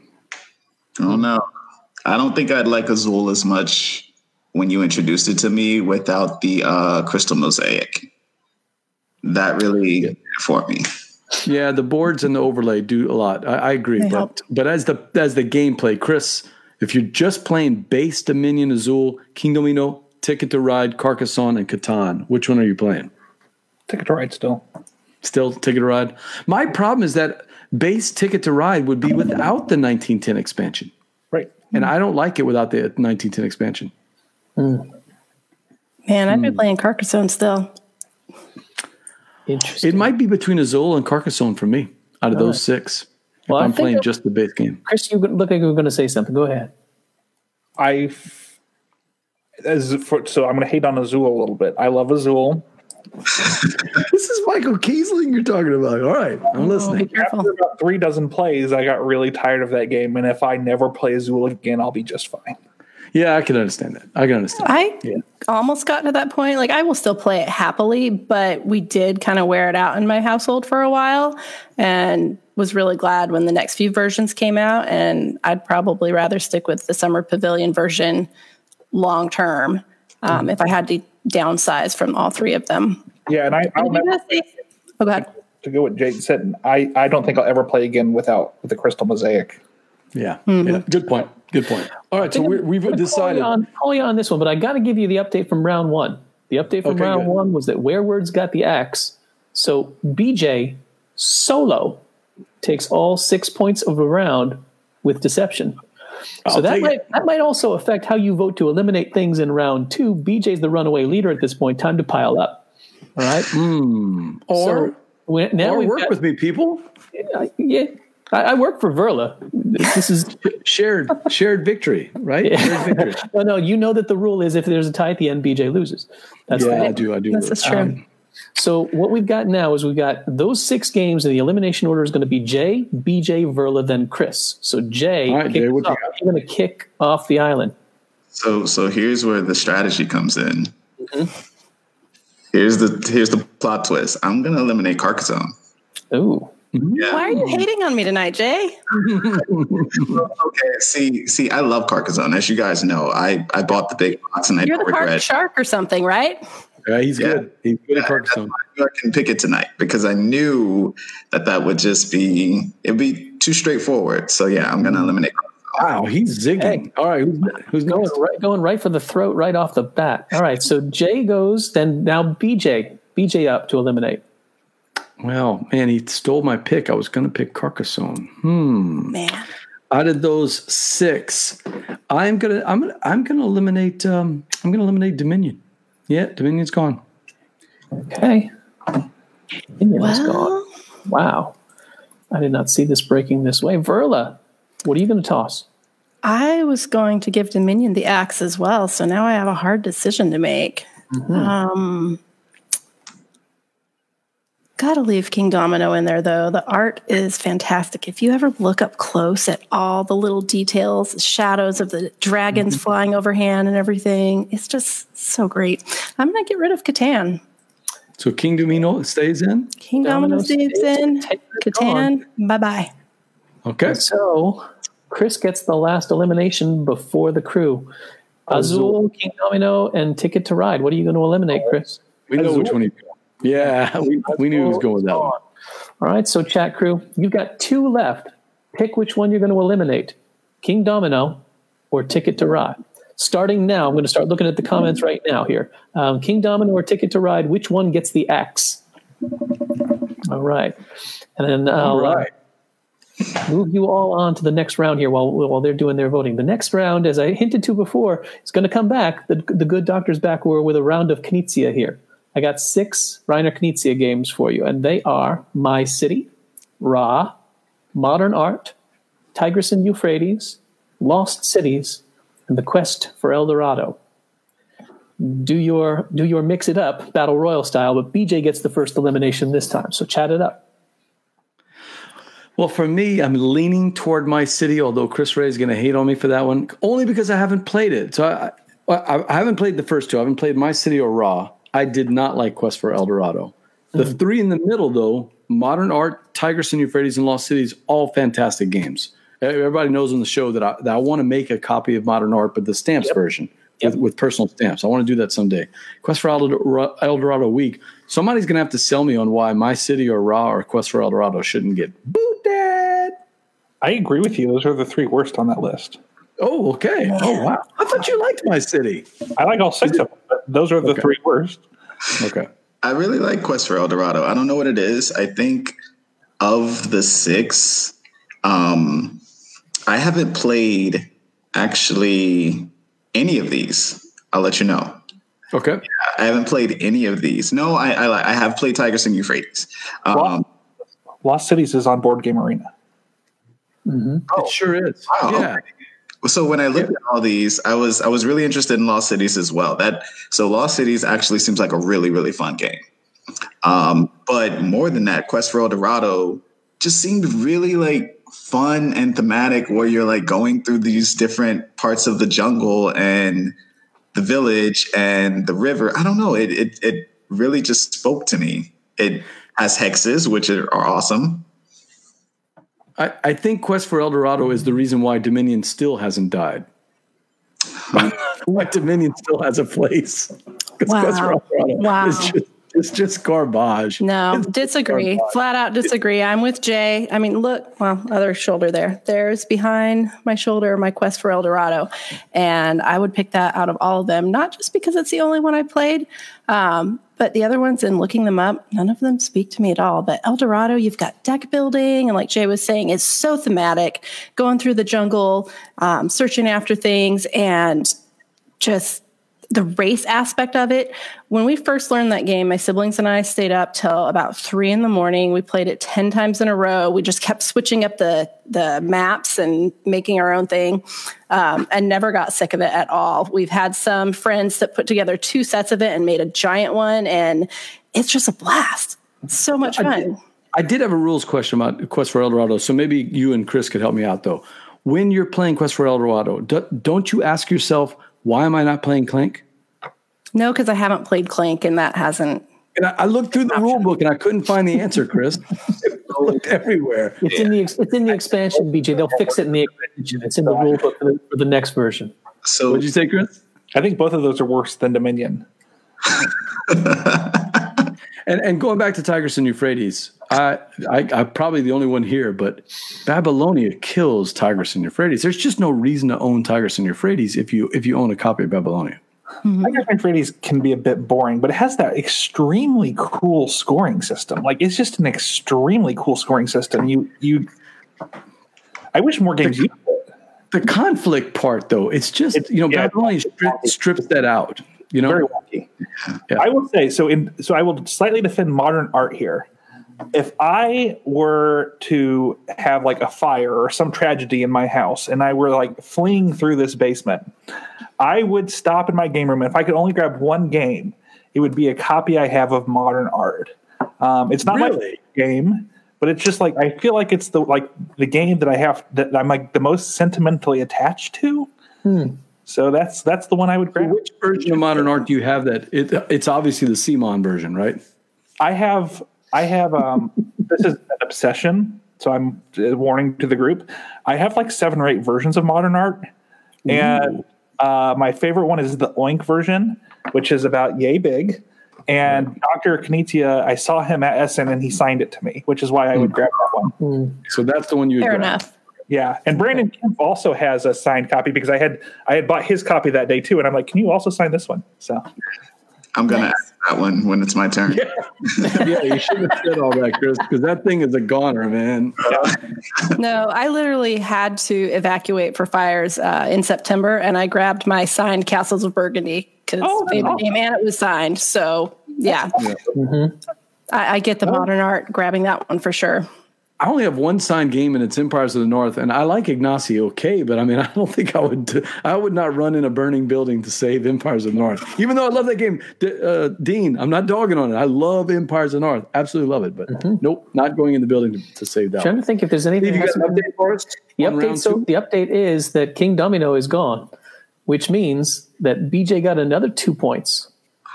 Um, actually, no, I'm sorry, it's going to be three points because he's splitting it with Chris only. Chris and BJ both get three. So BJ Chris, keeps, rode the BJ Ride keeps his trail. lead, but um, Chris is keeping pace. I figured at worst I had a compadre, and you were going to keep Ticket to Ride to the end. So I, I just I jumped on the Ticket to Ride train. All right, time to vote. Let's go I round think three. so. Um, if we're going to vote, this is going to be in this round. BJ kicks it off. What are you gonna What are you gonna eliminate? Uh, well, I know what Jay's going to eliminate, so I don't have to use my vote on that one. Um, at least I hope, Jay. We have a deal, right? You are going to eliminate it. um, I don't think Chris is telling the truth, and I'm getting rid of my city just in case. I think Okay. Chris is trying to play us. I'm getting rid of my city. Interesting. Getting rid of my city. Interesting. Okay. No, you know what? I'm going to change that. I'm going to change it. It's not my city. I'm getting rid of Tigris and Euphrates because I just don't think it's. I think Babylonia replaces it. I really do. Tigris and Euphrates, you're fired. You're out. Okay. Go. So BJ has gotten rid of Tigris and Euphrates. Verla, you are up. I'm gonna get rid of Ra. It is gone. Ra. Bye bye. All right. Chris not, got a poker not a whole lot of discussion about that one. That was interesting. It really wasn't. Um, BJ and Verla oh, are Chris done. Stratton had Chris. to check out, so we'll see you later, Chris, and good luck. Again, it's funded already, so asking for troubles. Check that out. All right, Jay, what you got? Chris is up. oh Oh, Chris. Uh, I will eliminate my city. Hmm. Interesting. And Jay, with hmm. modern art, lost cities, and quest for El Dorado left. I like going last. This is fun. you're gonna break some hearts, Jay. Mm, I think I'm gonna have to eliminate Lost Cities. Lost Cities is gone. So By the way, I have a copy. So next time you come by, we'll have to we'll have to see. It it takes twenty minutes to play the game. So Yeah, super, yeah, yeah. super easy. Yeah. Super. So the chat crew has to make the final elimination. Pick the one you're going to kick out, and your choices are between modern art and the quest for El Dorado. What are you going to eliminate?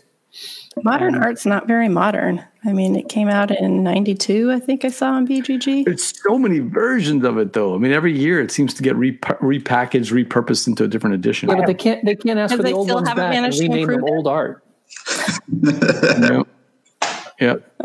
So chat crew, you're voting between modern art and quest for El Dorado. Starting now, I'm gonna I'm gonna be paying attention to that. We'll move on to the last round, which is the Kennerspiel winners.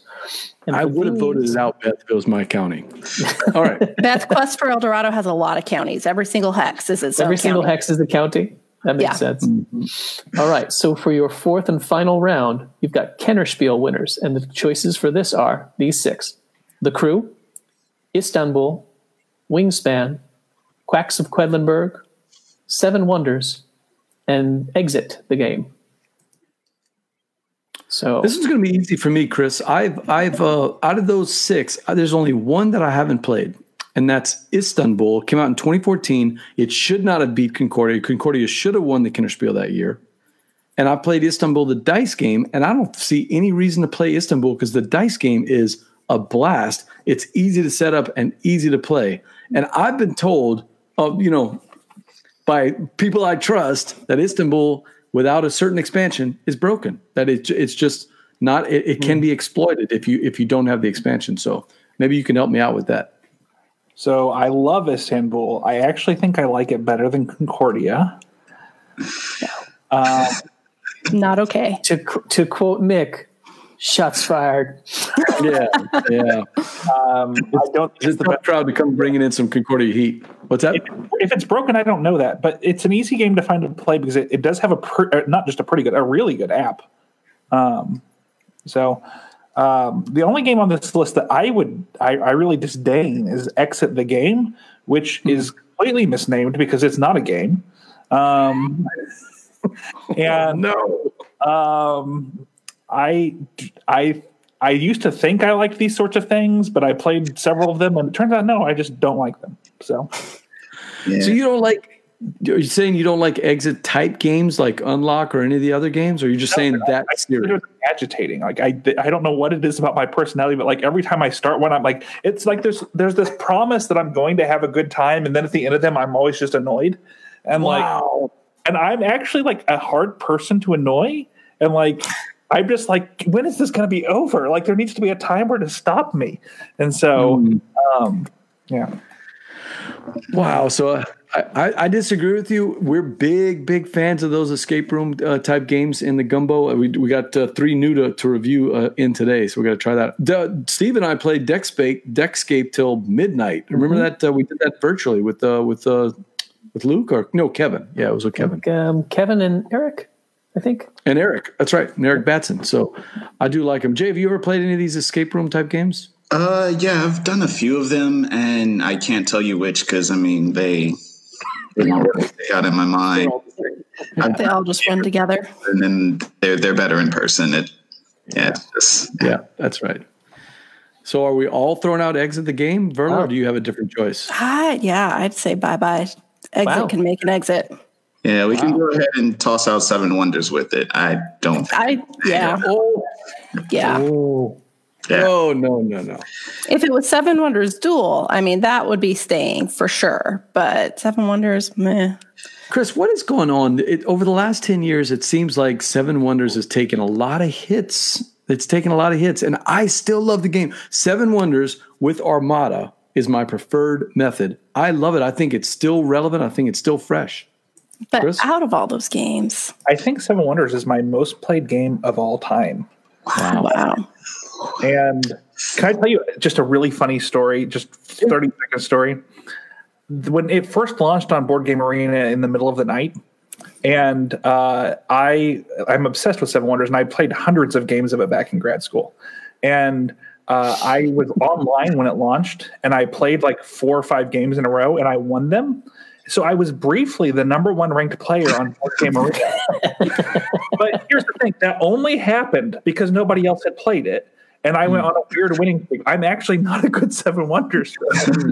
and so I That's actually funny. briefly held this like number one title, and now like every time I play it online and I lose, I'm like, you were once great. And You were once great. Own that. Own that. Were you the first like best player? Because you should just. I was, yeah, I literally was, yeah. That's Screenshot awesome. that. Yeah, for sure. I that. sent Brandon an email at like three in the morning, and he like mocks me about the email. You you need to fill it. You need what's to your Philip favorite Millman the heck out of that. Yep, Yes, that's you need a right. trophy. Little What's your favorite combo? How, how do you play Seven Wonders? What's your favorite way? Base game, Really yeah. interesting. Interesting. I love Armada. I think Armada is the best expansion, at least out of the ones I've played. I haven't, I haven't played uh, Bab- Babel. I've not played that one. Okay. That's the one that doesn't seem to be getting a reprint with the new version. It did not. It was not announced. Yeah, it's most people have it the the the lower ranked one, but So you've uh, talked about I- Istanbul, Seven Wonders, and Exit. No discussion of the crew, Wingspan, and Quacks. Oh, they're perfect need- games. They're great. Yeah. They're just I was so annoyed when the crew won the Kennerspiel. And I was so annoyed, which is such a weird statement because I'm a big fan of the Spiel des Jahres and I'm a big fan of trick taking games. I think it should have won the Spiel des Jahres. And but uh, I love the crew and I, I'm so happy that it's like so revered in the hobby right now. Are you excited about the underwater version? But I didn't know this was a thing. Yeah, they You're announced- telling me something. Oh, really? Yeah. So, so anybody doesn't know in Chat Crew, they announced yesterday the crew. But I, don't, I can't pronounce the German version, but it translates to deep underwater, and you're you're underwater explorers, and there's 50 new missions to explore underwater, Nice.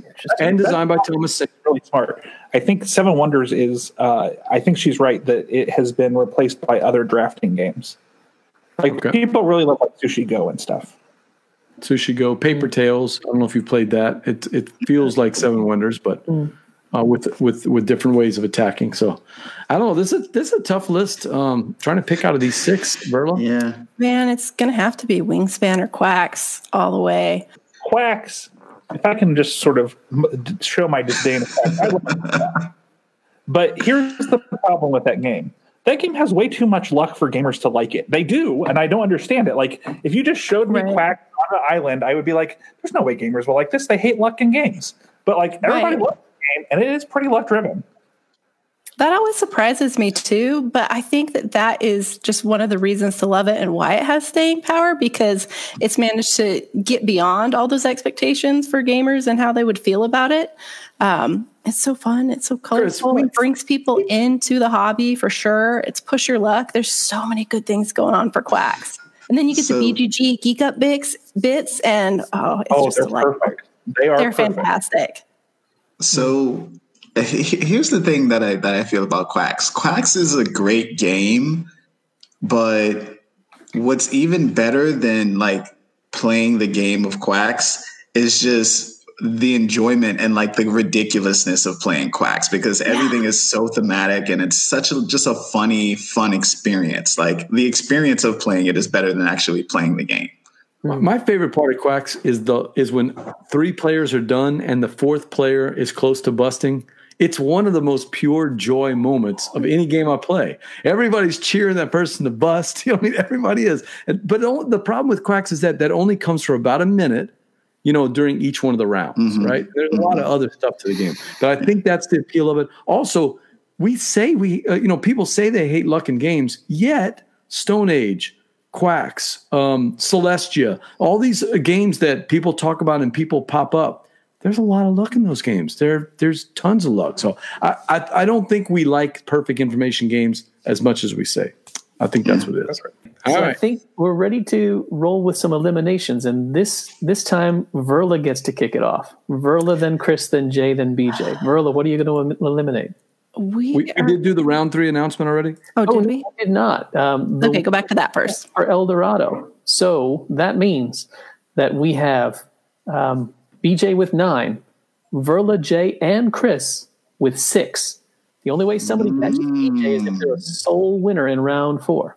So that might introduce some strategery. Interesting. We only have to tie BJ though. That's true.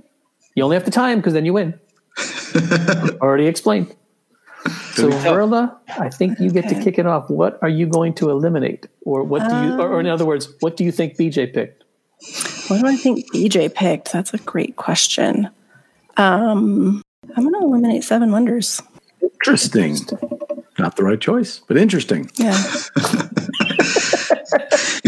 Actually, in the third round, I had to change my answer because I actually picked my own game. you did. You picked the game you picked to eliminate. I sold myself on my city and forgetting that I picked my city to go to the end. I was like, wait, I got to change that. Oh my God. Yeah, I, I saw that. I saw that happening. All right. So Verla has eliminated Seven Wonders. Chris, what are you going to eliminate? Oh, we know what you're eliminating. The crew, Eliminating what? The crew. Ooh, Wow. I thought you were going with exit. Hmm. Yeah. Almost. That's somebody. Mm, Okay. Okay, Splitting hairs. Jay. I'm gonna go with Istanbul. Istanbul. Yeah. Stole mine. That was the Stole one mine. that BJ Alas. is is got Concordia.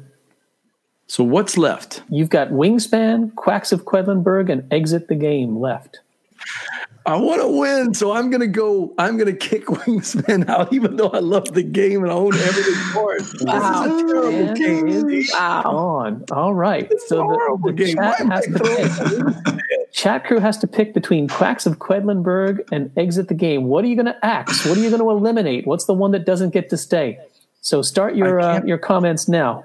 Um, I can't believe I Exit should make an exit. I can't believe you did that either, BJ. That was hard. That's my wife's my wife's favorite game. She loves Wingspan. She'll All right, play it. Remember, you're anytime. picking one to eliminate. Um, and uh, I, I can give you the updates perhaps while these come in if you want to do the the rap and chat, BJ. This is an evil, evil, evil game. Yeah, yep. All right, so Exit left the game. Love it, Evan. there's a lot of uh so there's a lot of exit people that are they're they're axing the X. Yep, Mm-hmm. Looks like I it. like it. I like Looks like it.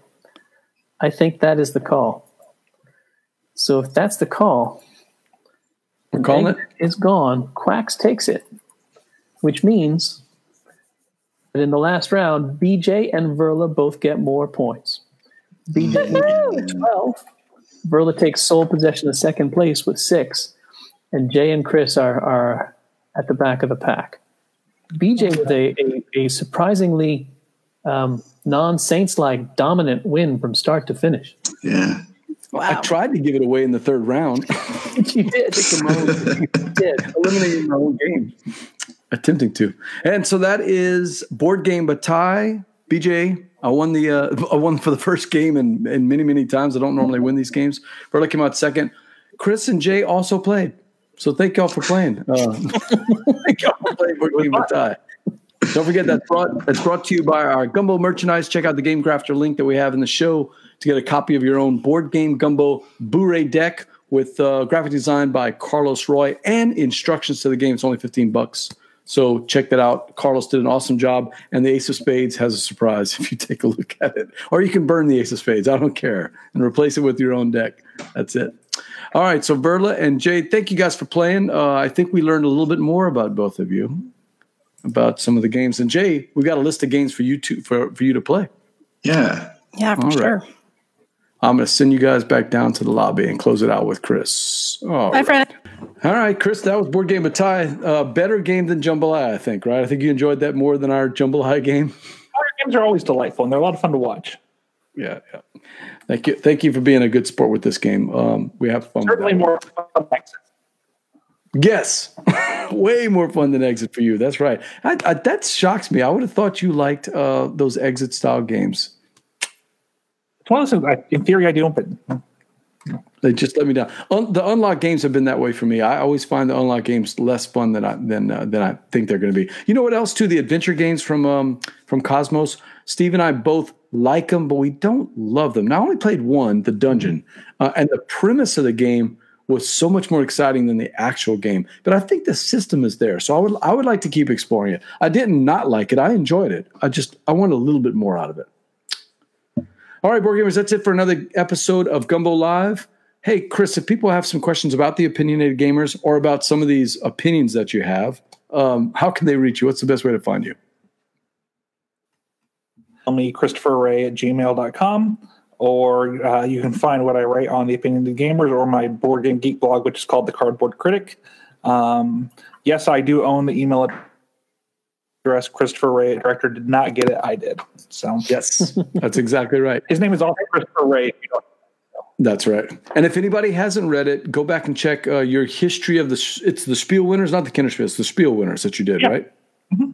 Yeah. Yeah. it's an excellent series on BGG. If you haven't checked it out and you like history, uh, Chris is the Ludo historian of BGG, or one of them. Yeah, one of them. Ludo historian. Yep. Make sure to like our Facebook page, facebook.com slash board game gumbo. Also our YouTube channel, youtube.com slash board game gumbo. It's where we repost a lot of these videos and it helps us get the word out about all of our upcoming shows, including we're off next week because of Thanksgiving, but the following week, uh, we're going to have Dan Patriss of the Geek All Stars, who's going to be coming in, and we will probably be playing the Heartthrob game with him. So check that out. Dan Patriss, of the Geek All Stars, will be coming in. I am BJ from Board Game Gumbo, and until next time, Chris, c'est le bon temps. Thanks for listening. Gumbo Live is produced by BJ Rosa and the name father Steve O'Rourke, with editing by Sean Jones. You can find more Board Game Gumbo content by checking out our YouTube channel, Facebook page, and Twitter feed at Board Game Gumbo, or visit the Board Game Gumbo blog at boardgamegumbo.com. Hey, this is Patrick And this is Eric. from Patrick and Eric in the morning. Join us every now and again for about a half an hour as we freeform chat about whatever's on our minds and how it all relates back to our favorite hobby, board gaming. Patrick and Eric in the morning can be found on the What Did You Play This Week podcast feed and on the Punchboard Media site. Happy listening.